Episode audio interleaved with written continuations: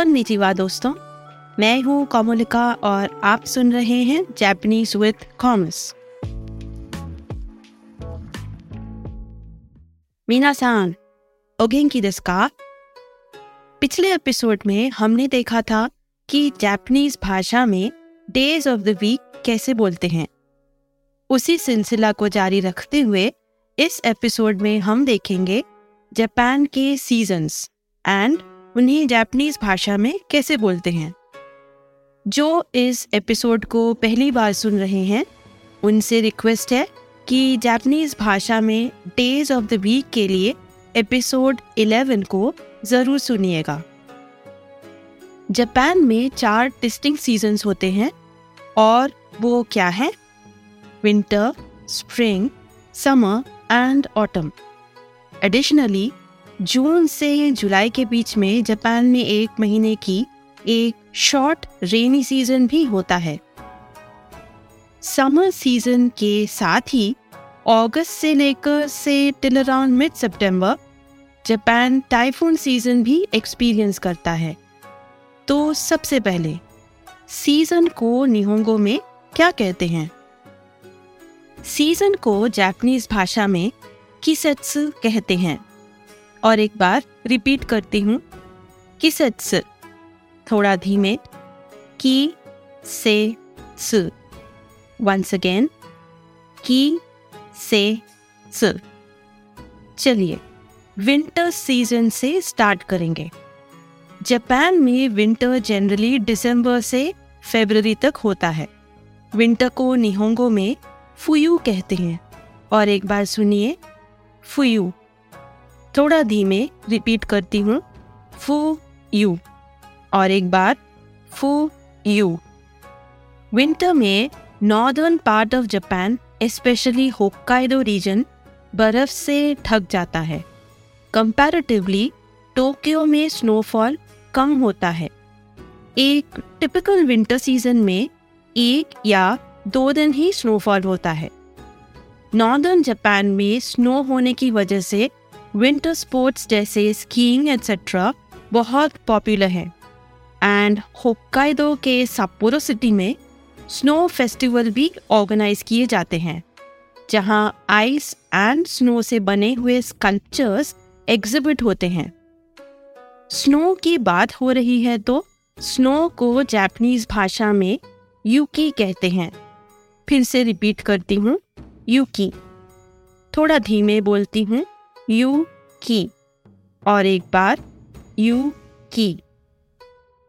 चलिए, अगला देखेंगे। अगला सीज़न है स्प्रिंग जापान में स्प्रिंग सीज़न मार्च से बिगिनिंग ऑफ़ मई तक होता है। स्प्रिंग को जापानीज भाषा में हारू कहते हैं। हारू सीज़न में साकुरा फूल भी खिलते हैं, जो सिंबॉलिक हैं of spring in Japan साकुरा and हानामी के बारे में एपिसोड 10 में ऑलरेडी बात कर चुके हैं। इसलिए जो इस एपिसोड को पहली बार सुन रहे हैं, उनसे रिक्वेस्ट है कि एपिसोड 10 को ज़रूर सुनिएगा।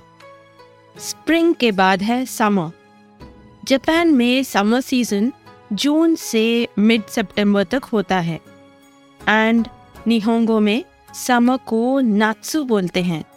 और एक बार रिपीट करती हूँ नात्सु धीमे बोलती हूँ नात्सु और एक बार नात्सु समर सीज़न के बीच में ही बिटवीन जून एंड जुलाई लगभग एक महीने के लिए रेनी सीज़न होता है, जिसको जापानीज में सुयु कहते हैं। रिपीट करती हूँ सुयु और एक बार थी में च यू। वंस अगेन च यू जापान में समर्स बहुत हॉट एंड ह्यूमिड होते हैं।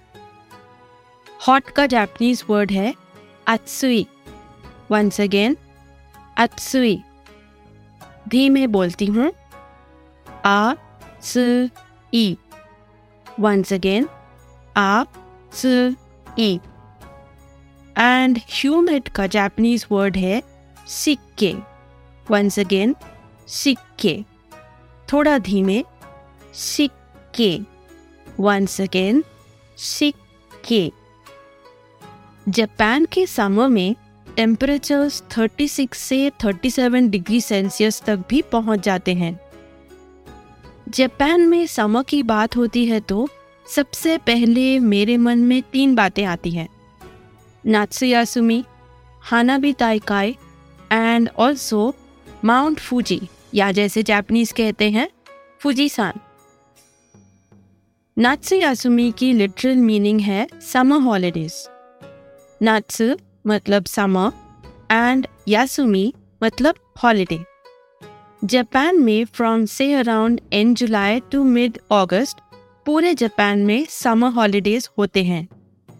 नात्सु यासुमी में फैमिली के साथ टाइम स्पेंड करने के अलावा मेजॉरिटी जापनीज अपने एंसेस्ट्रल विलेजेस भी विज़िट करते हैं टू सेलिब्रेट ओबोन ओबोन तीन दिन का बुद्धिस्ट फेस्टिवल होता है, जो जापनीज अपने डिसीज्ड या एंसेस्टर्स को याद करने के लिए सेलिब्रेट करते हैं।